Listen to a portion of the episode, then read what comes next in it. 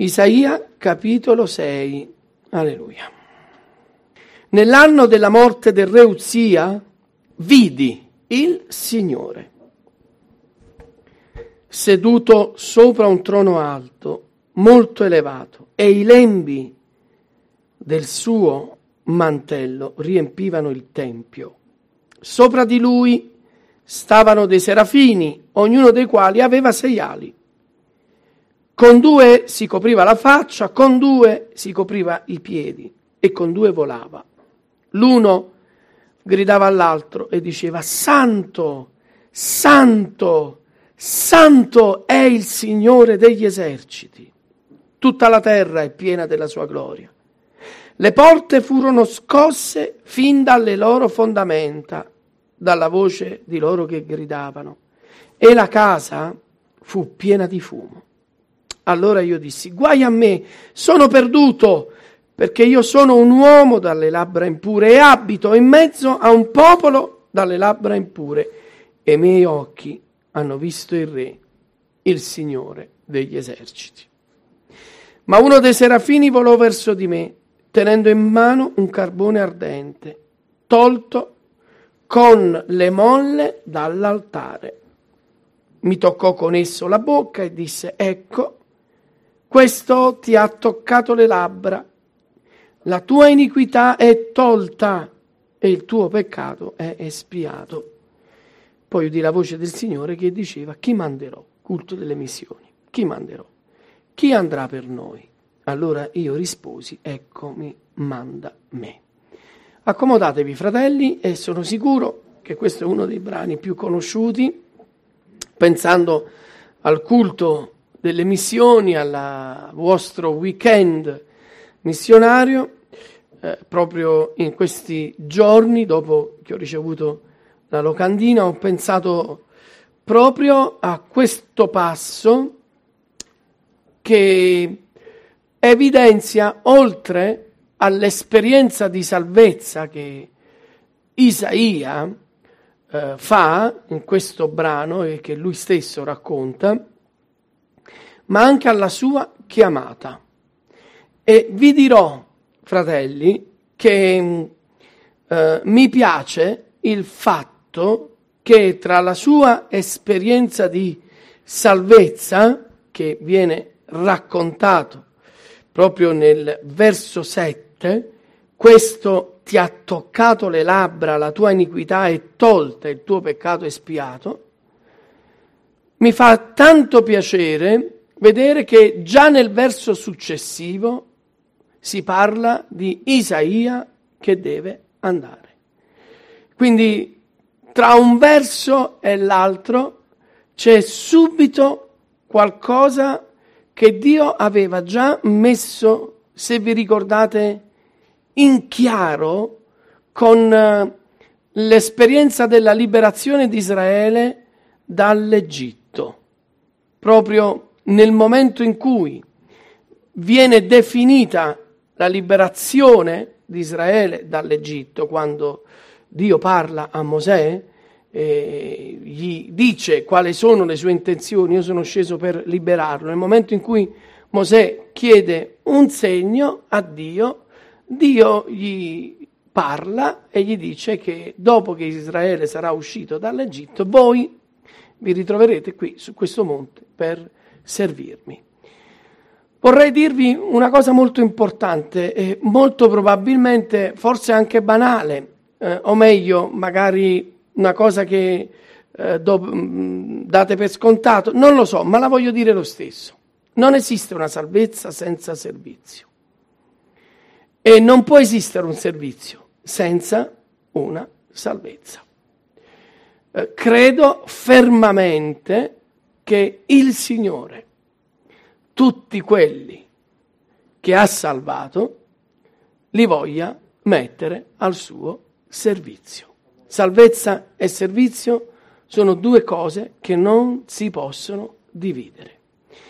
E nell'esperienza di Isaia viene proprio fuori questo.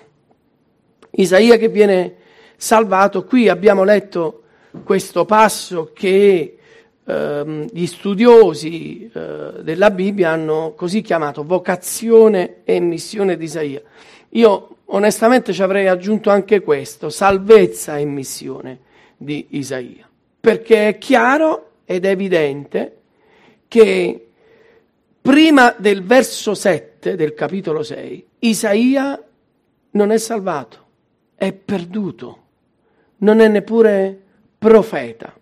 In questo capitolo viene fuori una potente salvezza e una potente chiamata al suo servizio. Se Dio ha fatto una potente salvezza nella tua vita, sappi che c'è anche una potente chiamata nella tua vita. Dio non ha disoccupati.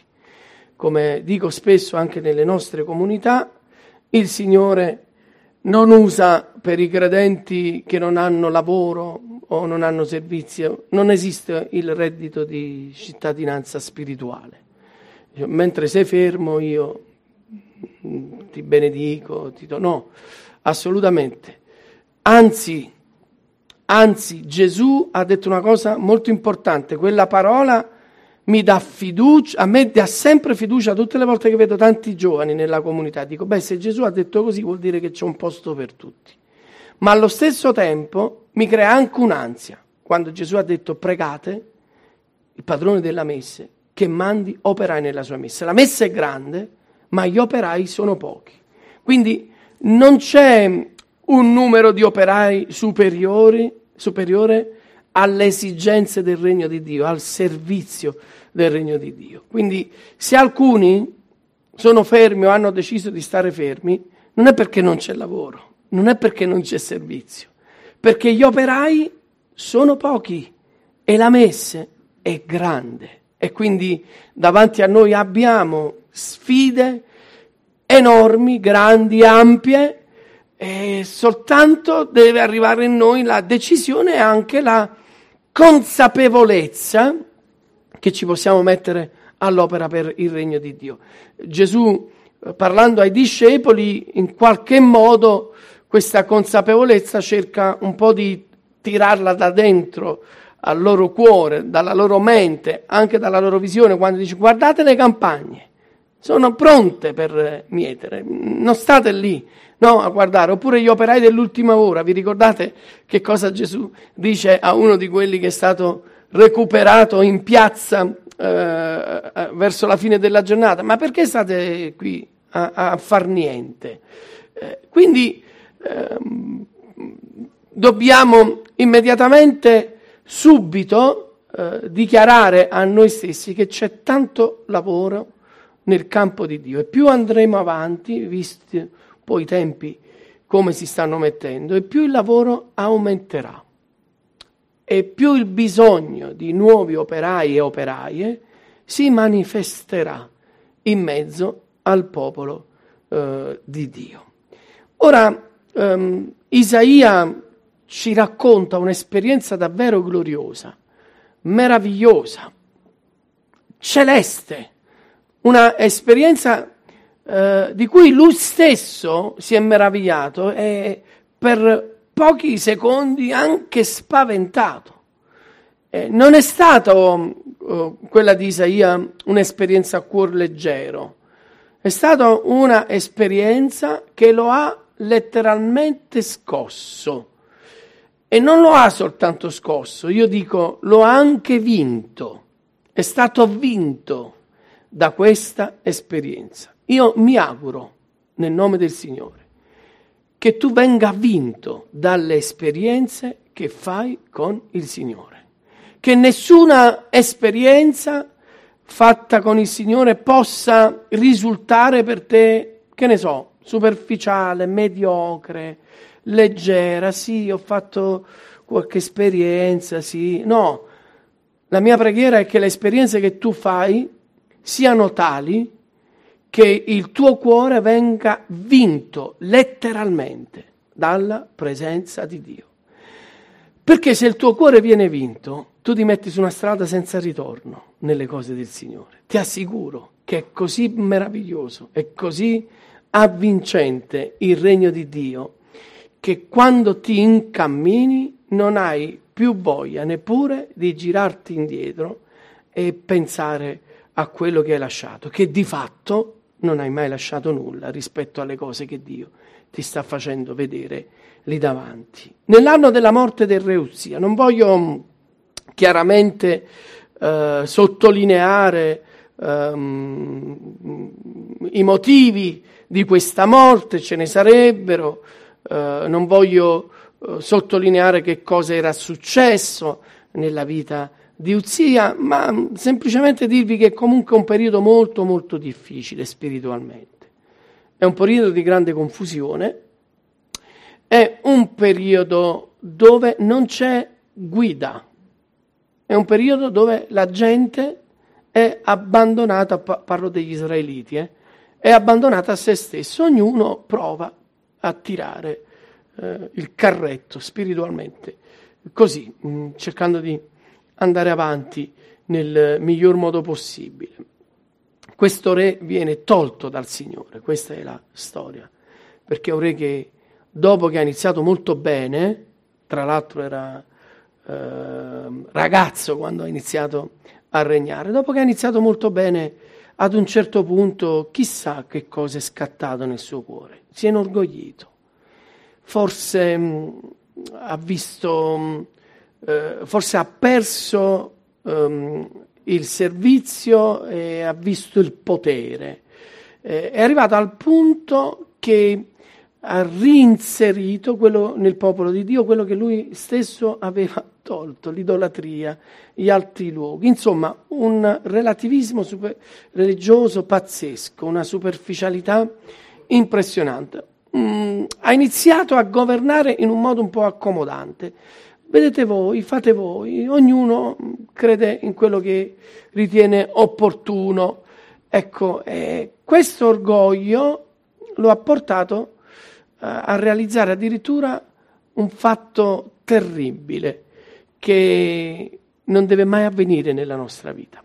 Era arrivato al punto da pensare che non aveva più bisogno neppure della parola di Dio, che lui era troppo intelligente, poteva cavarsela i suoi pensieri, la sua logica, i suoi ragionamenti, insomma aveva l'esperienza, era quello che era, ed era arrivato al punto da ignorare gli avvertimenti di Dio, da ignorare la parola eh, di Dio. Viene dal Signore giudicato e viene giudicato con la morte. Quindi in questo momento non c'è neppure un punto di riferimento, diciamo così, politico, chiaro. Eh, la sedia, il trono, la sedia regale di Uzia è vuota, non c'è nessuno, luci spente su questo trono. Quindi che cosa succede, immagino, tra gli israeliti? Come andrà? Qual è il nostro futuro? Che cosa ci dobbiamo aspettare? Non si capisce più niente. Timori, paure, dubbi, dubbi ansie eh, riempiono il cuore e quando queste cose prendono possesso della vita di un popolo, arriva anche il peccato. E Isaia fa un'analisi precisa tra, nella sua confessione di quello che è il popolo in quel momento. Io abito in mezzo ad una generazione dalle labbra impure. Quindi, prima di convertirsi, Isaia ci ha vissuto in mezzo a questa gente e quindi li ha sentiti parlare, ma lui stesso probabilmente ha parlato come parlavano loro. Eh, li ha visti vivere e anche lui avrà vissuto come hanno vissuto loro, fino al punto che Isaia decide, in un momento particolare, storico, decide di andare al Tempio.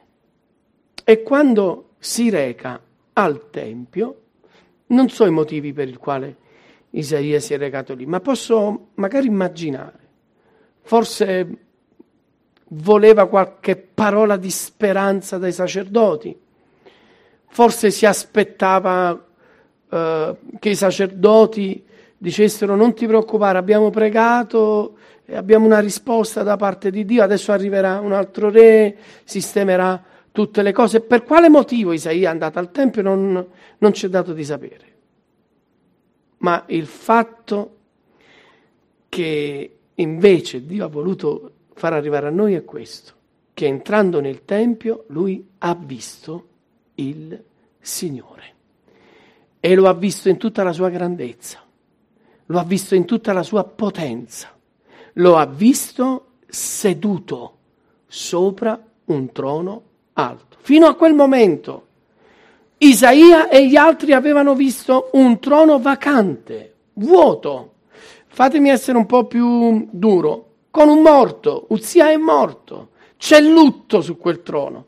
Ma adesso che entra nel Tempio, Isaia vede innanzitutto non un trono umano, ma un trono alto, molto elevato. E su questo trono vede il Signore seduto, che regna nonostante tutto, che ha le cose in mano nonostante tutto, che è al di sopra di tutto e di tutti, nonostante i problemi e i guai cui, in cui sta, si stanno riversando tutte, tutte le famiglie, tutte le persone, tutti gli israeliti. Stasera io voglio dirvi che nonostante tutto la Bibbia ci dice che Dio regna e regna ancora, fratelli. Nel 2021 non è cessato il regno di Dio. Il Signore è seduto sopra il trono, nessuno l'ha messo e nessuno potrà toglierlo da quel trono.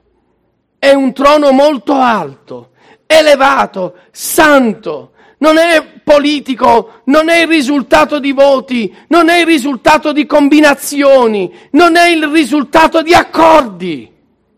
Il Signore regna e regnerà per sempre, il suo trono non finirà mai. Alleluia. E io e te apparteniamo a questo regno, sebbene ci ritroviamo a vivere talvolta intorno al trono del re Uzia. Talvolta ci ritroviamo di fronte ai dispiaceri della vita che non vorremmo mai vivere, di fronte alle delusioni, di fronte alle ferite, ci troviamo talvolta anche di fronte alle tragedie, di fronte alle malattie. Tante volte i nostri occhi vedono questo trono vacante, vedono la delusione, vedono l'incertezza, vedono il dubbio.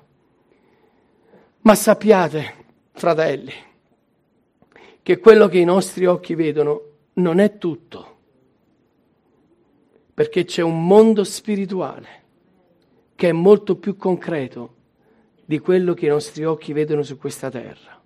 È molto più vero, è molto più limpido, è molto più forte, è molto più brillante, è molto più vincente. Ricordo spesso una frase che mi diceva il mio professore di storia, e filosofia ai tempi che furono, quando facevo il liceo a Napoli al famoso Giambattista Vico. Diceva questo professore una frase molto importante, che nonostante siano passati tanti anni mi era rimasto. Diceva, la storia non è quella che vedi, la storia è quella che ci raccontano. E i fatti della storia sono i fatti che sono stati messi per iscritto da uomini che hanno deciso di mettere per iscritto quei fatti. Ma la storia, era un, un forte critico, era anche un filosofo questo, cioè, ma la storia vera, solo gli uomini che l'hanno vissuta la conoscono. Beh, permettetemi di dire una cosa, fratelli, tutto quello che ci fa soffrire è per un tempo. Tutto quello che i nostri occhi vedono è per un tempo. Noi entreremo nella storia eterna, perché il Signore ha scritto il nostro nome nel libro della vita. Quella è la vera storia. E questa visione, o meglio questa esperienza, oscura quella terrena. È così forte, è così alta, che prende la scena nella mente, nel cuore, neanche negli occhi di Isaia, perché dice io ho visto. Non ha detto ho immaginato, ho pensato, ho sognato. No, ho visto. È così forte la gloria di Dio che prende la scena eh, di tutto, o meglio copre eh, le nefandezze degli uomini, eh, riesce a, a, eh, a imporsi eh, sulle cose della vita di ogni giorno sì, fratelli, non è facile, questa vita non è facile, non è mai stata, ma forse lo sta diventando un, un po' più difficile adesso. Ma noi abbiamo il Signore, il Signore che regna sopra ogni cosa. E la descrizione è molto bella, mi piace, la voglio insieme con voi meditare. Seduto sopra un trono alto, molto elevato, e i lembi del suo mantello riempivano il tempio. E questo tempio era abbastanza grande, eh? Non era piccolo, non era una sala piccola, era un tempio grandissimo. Le misure di questo tempio erano molto, molto, molto, molto grosse. E quando Isaia entra, vede che il Signore, con la sua presenza, ha riempito tutto, completamente tutto. Ora, fratelli, la mia preghiera per la Chiesa di Lodi di San Giuliano, e credo che la vostra sia per questa comunità, la mia preghiera è che il Signore possa sentirsi così libero in mezzo a noi, al punto da coprire tutto con la sua presenza. I lembi del suo mantello. Mm, vorrei darvi una spiegazione, mi piacerebbe darvi una spiegazione eh, che lega a, al, al, regno eh, del Signore, alla sua potenza, alla sua autorità, al fatto che avendo questo mantello eh, significa che lui regna, che sta decretando, che sta mandando la sua parola, ma questo lembo onestamente non so per quale via, per quale strada mi porta a quella ardua decisione di quella donna dal flusso di sangue che dice se anche tocco il lembo della sua veste io sarò guarita. E questa veste, questa presenza di Dio, questa veste, questi lembi che riempiono tutto il Tempio, ci dice che la presenza del Signore, i suoi lembi, le sue virtù, la sua stessa potenza può e deve essere il bene sopra ogni altro della Chiesa. Non c'è bene più grande della sua presenza. Non c'è eredità migliore che la sua presenza. Possiamo essere i migliori nell'organizzazione, i migliori nella musica, possiamo avere i migliori oratori eh, che predicano la parola di Dio. Tolta la sua presenza, noi non siamo nulla. Ma forse potremmo essere limitati in alcune cose, ma con la sua presenza la Chiesa vive la sua gloria. E noi vogliamo che il Signore non prenda solo una parte della sua Chiesa. Non vogliamo che i lembi del suo mantello coprano solo il pulpito o la musica. No, desideriamo che tutto ciò che è Chiesa sia riempito dalla sua presenza. Tutto ciò che è Chiesa sia riempito dalla sua presenza. A Casal Pusterlengo c'è una coppia di fratelli, Marco e Annalisa, che il Signore sta benedicendo moltissimo in quella chiesa, proprio la zona da dove è nato il Covid.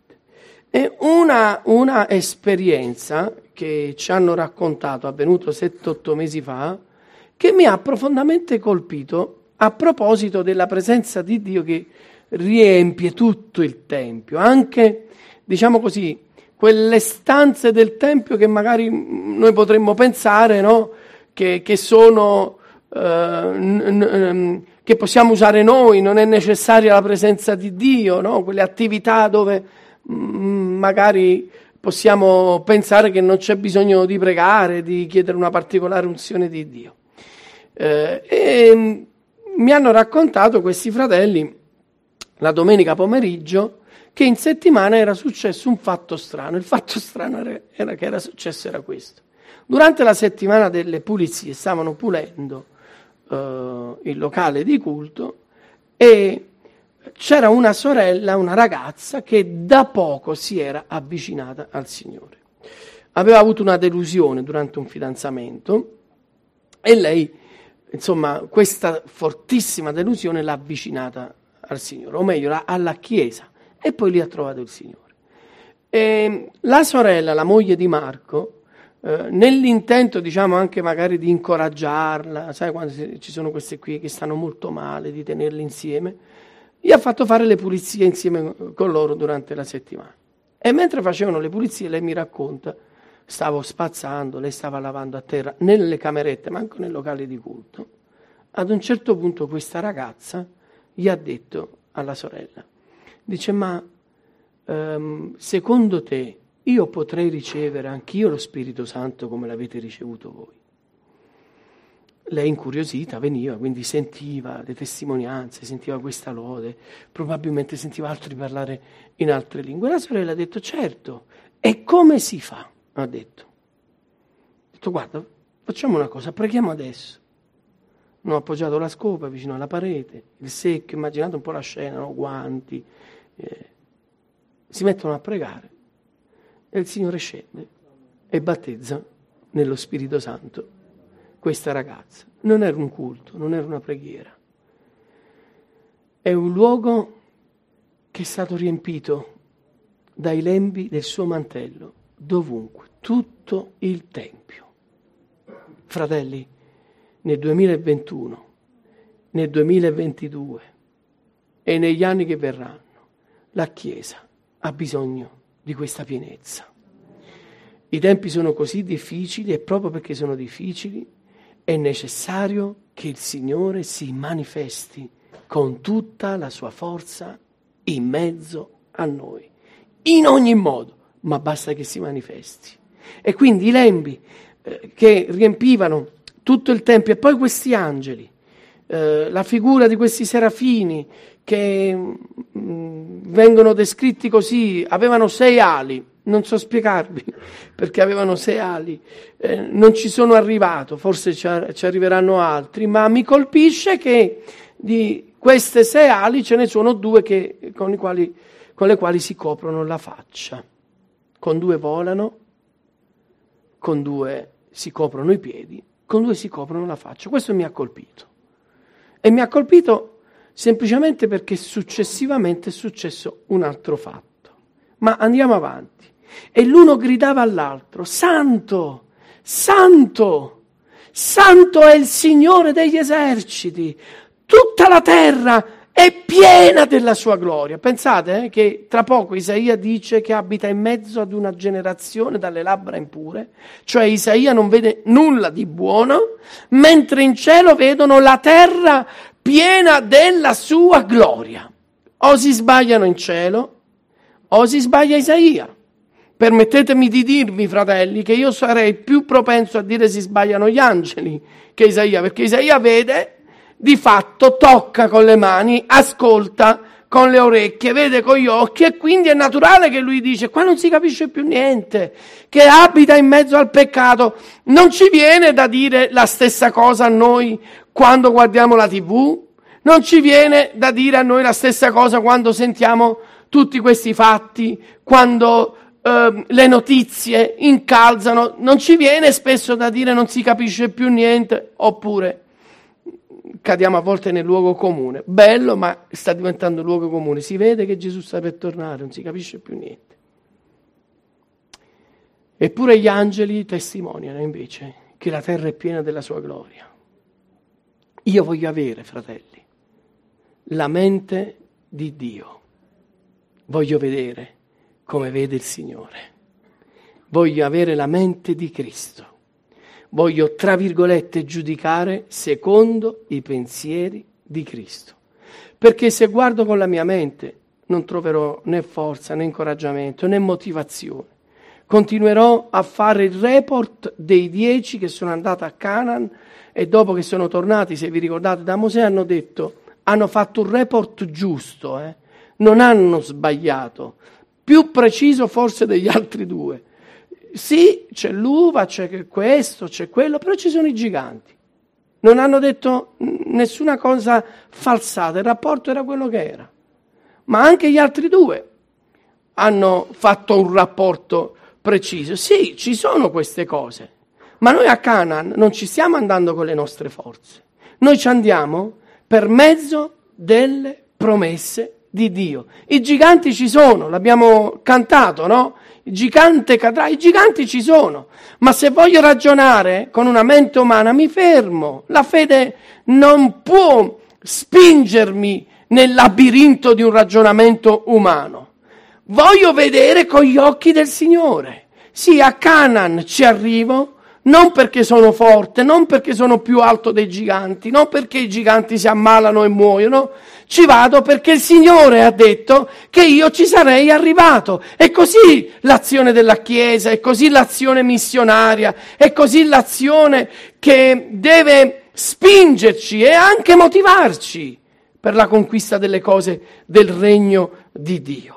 Santo, santo, tutta la terra è piena della sua gloria. E poi, sentite bene, le porte furono scosse dalle loro fondamenta, dalla voce di loro che gridavano, e poi la casa fu piena di fumo.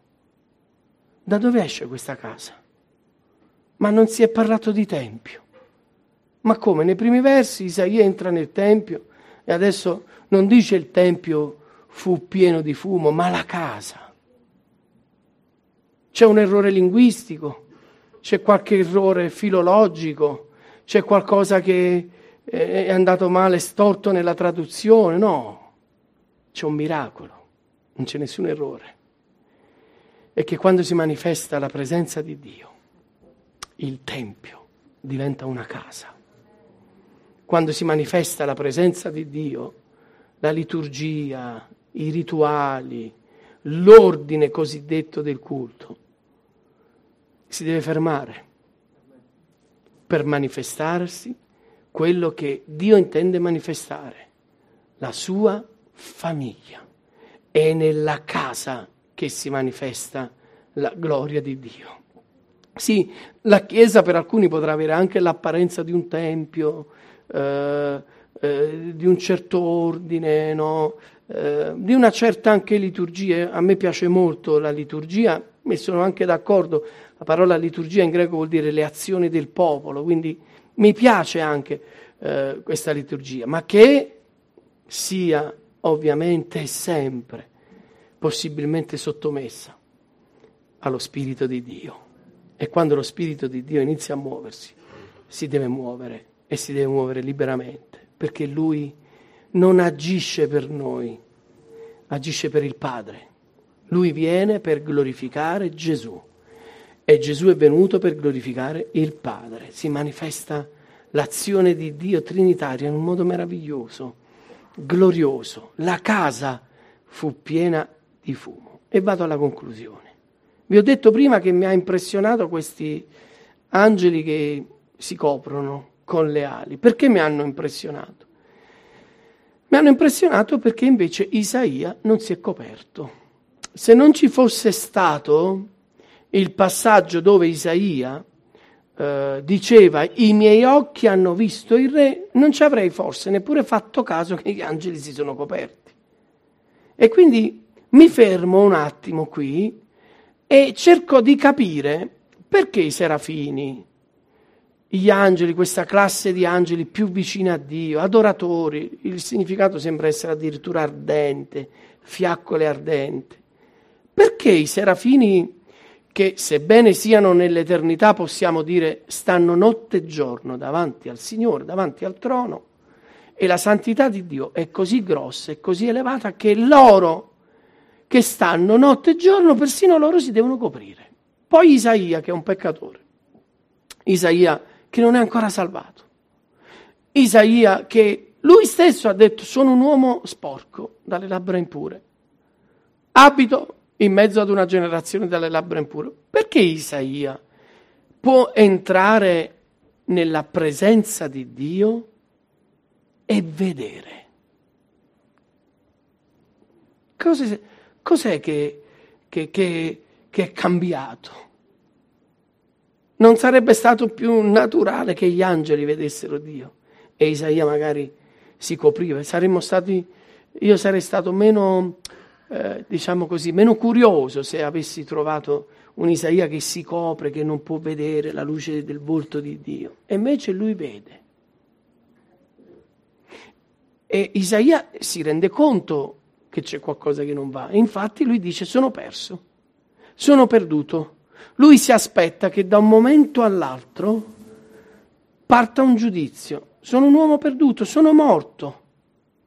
Hanno visto i miei occhi il re, il Signore degli eserciti, quindi adesso l'esercito del Signore marcerà, mi giudicherà, sarò distrutto. È stato distrutto, ucciso, giudicato, Uzia, figuriamoci se, se non vengo giudicato io. Mi sento sporco, sono, guarda come sono sporco e i miei occhi hanno visto. Tra l'altro, non è che è lui che ha voluto vedere Dio, è Dio che si è fatto trovare lì.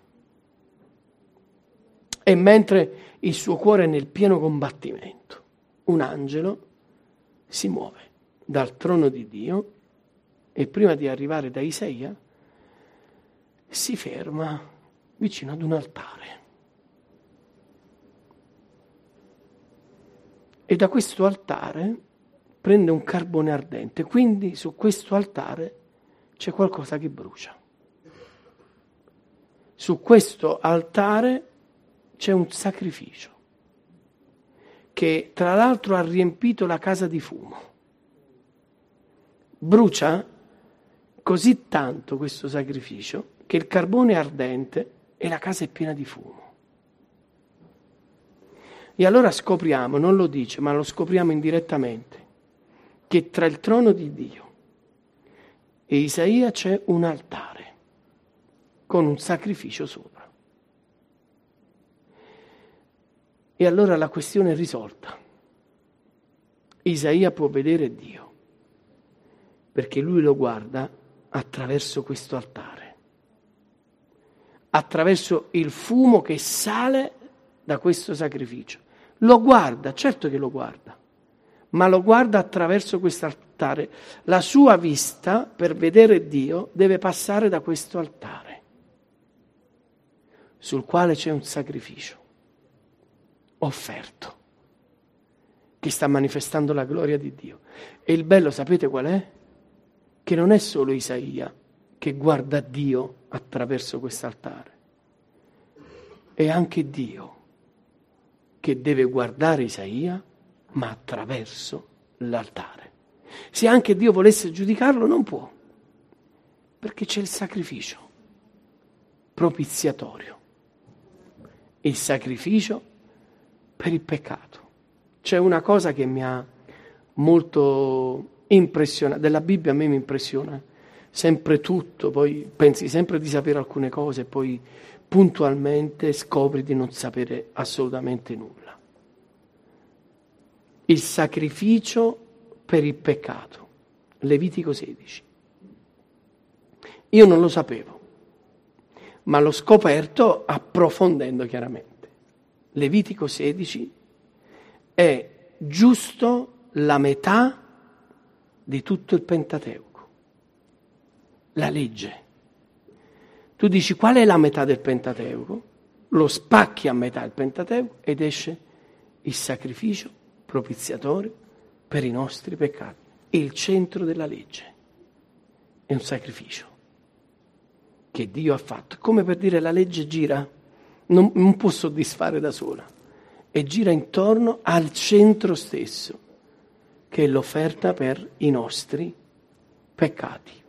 Gli angeli si coprono, certo, e si devono coprire, perché Gesù non è stato dato agli angeli, è stato dato agli uomini. Ecco perché Isaia può entrare nella presenza di Dio. Che dono ineffabile che abbiamo ricevuto, che dono meraviglioso. Gesù è stato il dono di Dio per noi. Pensate che in qualche modo in altri passi della scrittura è venuto fuori che gli angeli quasi quasi se la sono un po' presa, no? come per dire bramano, anche loro vorrebbero capire questa grandezza eh, di questo dono e che ovviamente non possono comprendere, ma può capire solo chi sperimenta questa grande salvezza. E voi siete tra quelli. Quindi sì, sono perduto, ma questo sacrificio è venuto per espiare il mio peccato, per cancellare la mia iniquità, per togliere la mia colpa. E di fronte a questa salvezza, come facciamo a rimanere fermi? Come facciamo a vivere un cristianesimo così tirato, mediocre? Come si fa? Se il sacrificio è eccellente, il cristianesimo deve essere eccellente. Se il sacrificio che ci è stato dato, il dono che ci è stato dato, è, ha un valore meraviglioso, infinito, unico, e allora anche il nostro servizio non riuscirà mai a corrispondere la grandezza di questo dono, ma meno ci proiettiamo per offrire a Dio qualcosa di buono, di meraviglioso. Non vogliamo dare a Dio il tempo che avanza, eh, non vogliamo dare a Dio eh, il tempo quando siamo spensierati, quando stiamo bene, no, vogliamo imparare a servire il Signore, non solo quando ce la sentiamo, anche quando non ce la sentiamo. Perché dal momento in cui abbiamo iniziato a camminare con il Signore, il nostro non è diventato solo un servizio di piacere, ma un servizio di responsabilità. E cre- spero insomma di, di, di farvi un po' sorridere. Abbiamo sentito tutti quanti che le bollette stanno per aumentare, è vero o no? Quanti di voi siete d'accordo che il gas aumenti del 30%? Non siete d'accordo? Pagherete lo stesso? Eh. Quindi pagherete anche se non ve la sentite.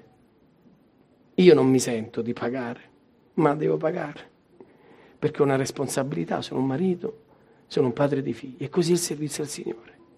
Ti troverai a causa di situazioni tante volte a non sentire non dare luogo a questi pensieri, non permettere che questi pensieri costruiscano un altare che ti fermi.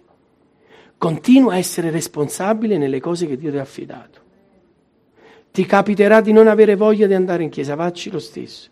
Entrerai con una cattiva voglia ed uscirai benedetto. Ti capiterà di non sentire di fare una determinata cosa. Non essere così ingenuo è anche imbarazzante per chi ti ascolta, da dire no, ma io le cose le faccio solo se, se mi sento. Non è questo il cristianesimo. Ho imparato dopo tanti anni, anche io pensavo che noi dovevamo fare le cose che sentivamo. Se le facciamo che le, che le sentiamo, gloria a Dio, siamo in linea con la volontà di Dio, ma tante cose saremo costretti a farle anche se non le sentiamo. Se uno ti vuole togliere la tunica, lasciagli anche il mantello. Se qualcuno ti vuole costringere a fare un miglio, fanne due. Che potenza la sua parola, che è capace di annentare i nemici, è capace di gestire le nostre stesse emozioni, la nostra incapacità a volte a essere liberi. La parola, la parola, la parola.